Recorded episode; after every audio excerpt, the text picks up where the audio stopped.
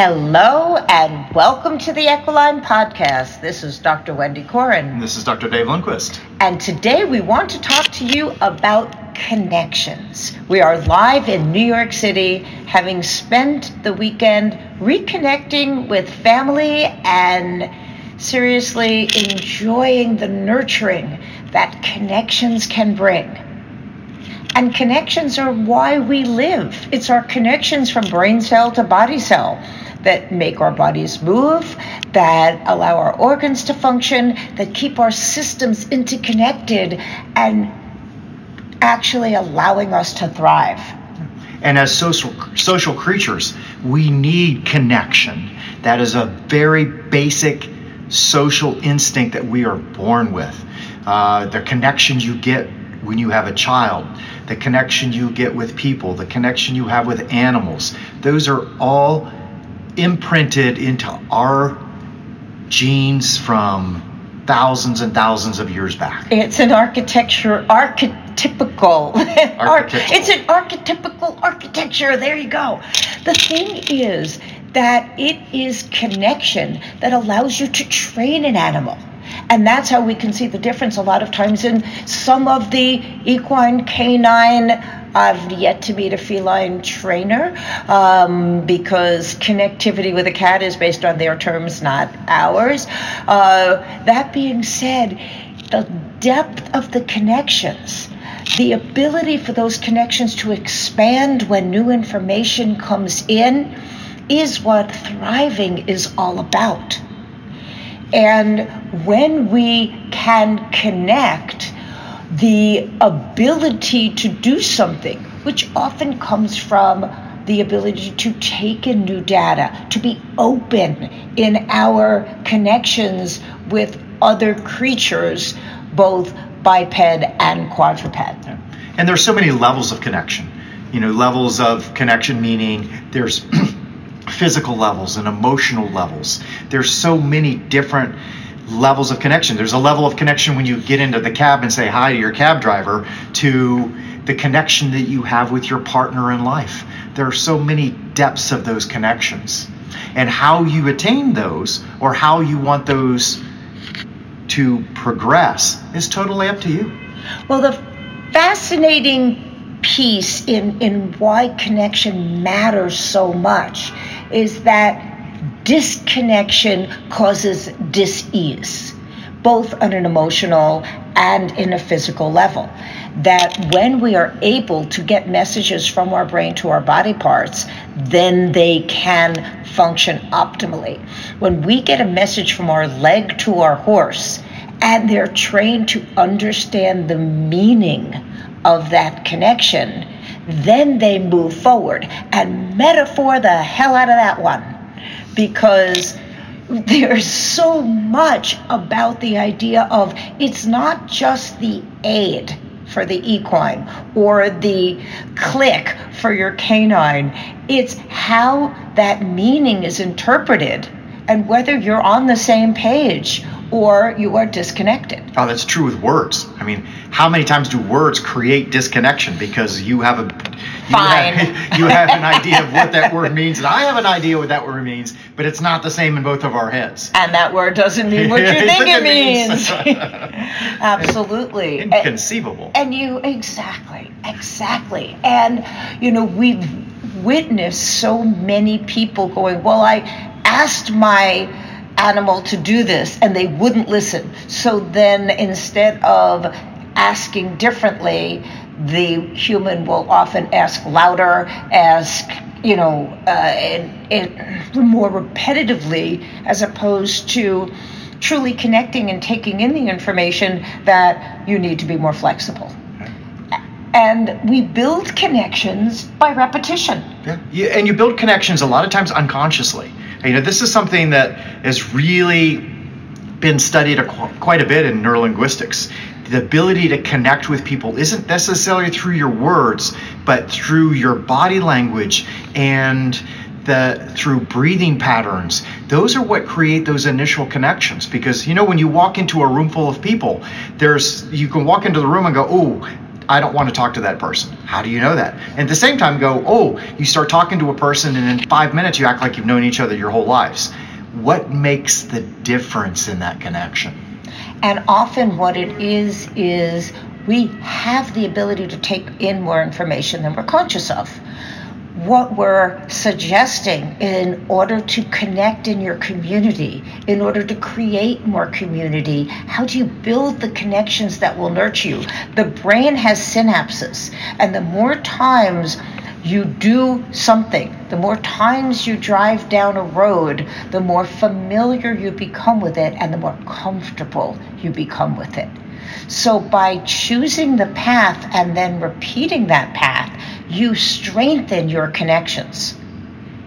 And a lot of times what you can do with that when you are working with a horse or working with a dog is to notice how they respond best and repeat that and then build on that connection.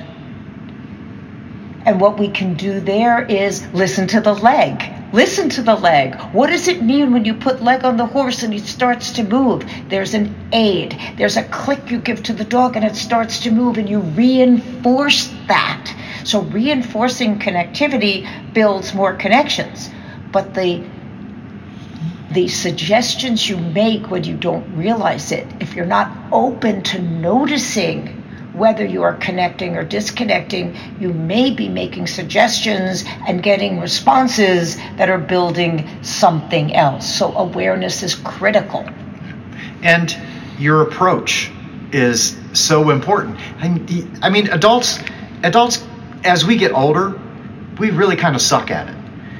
Unless you have a baby come into the room. You get a baby come into the room, what happens? People turn into little children. They're down on the floor. They're making funny noises. They're trying to create the connection with that baby. They're so good at that. But sometimes with other adults, you don't try quite so hard. Well, it's a lot of times as we have this persona that has a wall of disconnect around it. And as they would say, we were at a party a couple weeks ago and someone brought puppies. And everybody's down on the ground and the puppies are crawling, and all of the barriers to connectivity were dropped in the presence of puppies, you know, and I'm sure you've experienced this in your life. And we were talking earlier about how animals connect with people and how sometimes, you know, we have it with clients who are bringing their animals to our house and the connection is so strong that way they pull into the neighborhood, the dog starts to react. And Dave was saying that, you know, they start wagging their tails the second they see me. Yeah, because Wendy's created this connection with them.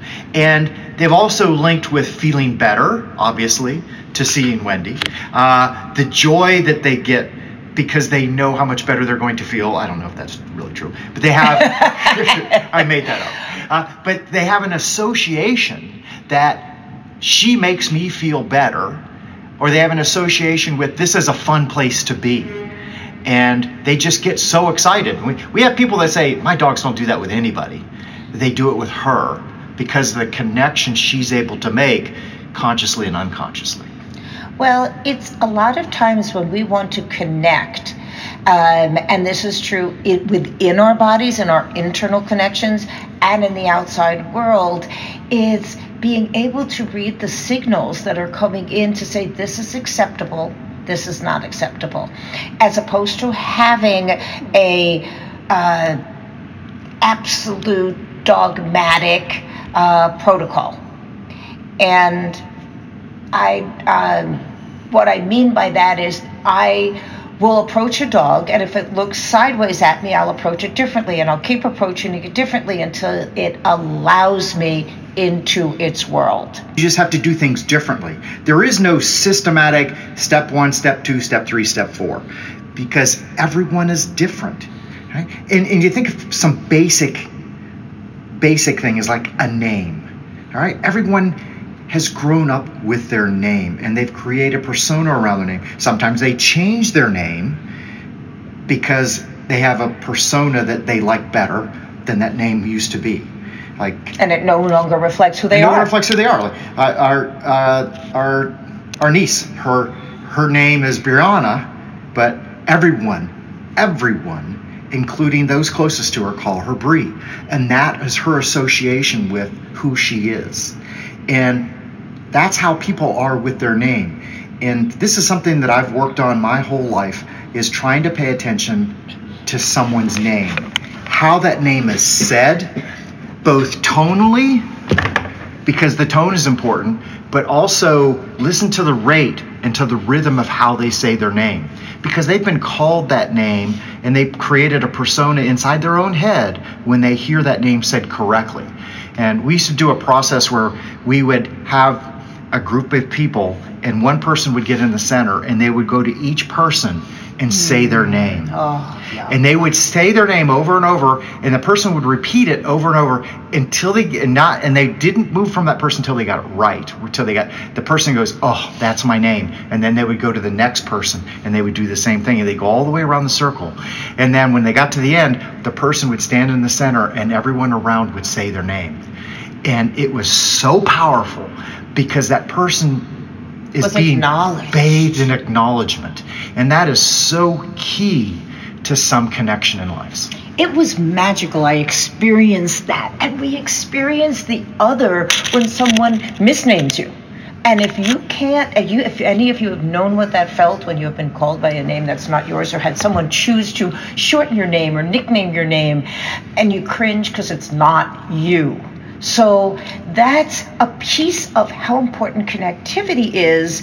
And, you know, for those of us who have named our animals, sometimes the animal goes, yeah, I'm not responding to that. So it's less evident in the animal world, but the message in, message out is equally evident. But it's not the word always, it's the tonality, because I know that with my horse. If I call his name a certain way, or in really nice tone, or if I use a not so nice tone, there is a definite response to how that tone comes through. Probably not the word that I used, the tone I used is very important. Oh, there's no doubt. That's why my horse looks at you and runs the other way. He does. He is so good at that. Because he can feel it, and it's fascinating how the connections develop in ways that are nurturing and in ways that are dysfunctional. And by observing it, by being open, you can absolutely tell the difference and work to create the connections and repeat the actions until they become second nature.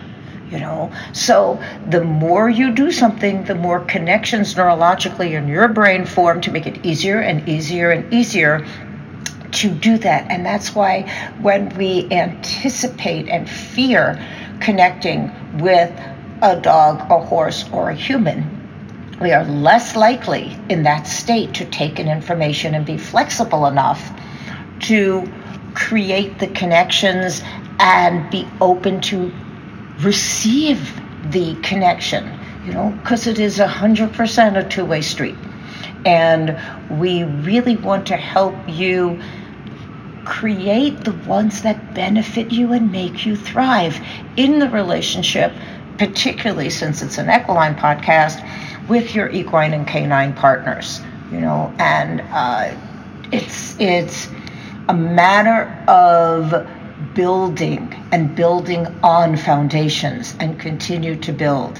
You know, as we talked about, listening to the response when we go into the horse, and we learned this back when we first wrote our first equine chiropractic book by 2008, I think, or 2006. And Dustin, who is our veterinarian and son, we were writing the book, and I said, we always start here. And his response was, no, you don't. You don't always do anything, you know. And I went, well, that's interesting. In my brain, I had created a pattern. In my reality, I listen to what the horse says. And if it says, I'm not comfortable with this technique, then we immediately, before the conscious brain is there, start doing it differently. Yeah, because so much of our communication is unconscious, and especially with animals. You know, you can talk to the animal, and they look at you like, yeah, okay. And they listen to the tones that you use. They watch the body postures that you use. Those are their cues, because how do they survive in the wild? They're herd animals. So what do? They breed with each other. You know, that's really common in a herd, because if one horse in the herd spooks, what happens? Within a millisecond, the rest of them spook. One dog in the house runs to the door. They all know someone must be there, right? But how, they don't talk to each other. So what is it? There's an unconscious communication that develops in that. And we have that even as human beings because of our social rising to our intelligence level. We don't have that same unconscious awareness that they do, but it is inside you. And you do have that, because you walk into a room and you go, oh, I know I like that person. Ooh, I don't think I'm going to like that person. How is it that you know those things? Because it's those unconscious cues that become very important. And I watch this a lot of times with some of the veterinarians. They walk into the stall, they pull a needle out, and they stick it in the horse's neck. And you can see the shock in that horse sometimes. And they wonder why, that horse can smell a vet a mile away. A lot of times it's just because there's no connection. They don't give the time to have that connection. Whereas a lot of the chiropractors and even the vets that do animal chiropractic, there's a different connection. There's touch. A lot of touch is involved in working with the animal and communicating with them. I see this spot really hurts. Let's work on that. There's a whole different connection because of touch. And you can go even a deep depth further and talk about breathing patterns and how breathing with that animal can make a big difference. Well, it's funny when you also have to know that it's hard to make a definitive statement on how to work with a horse or a dog or another human, because everyone runs their brain differently.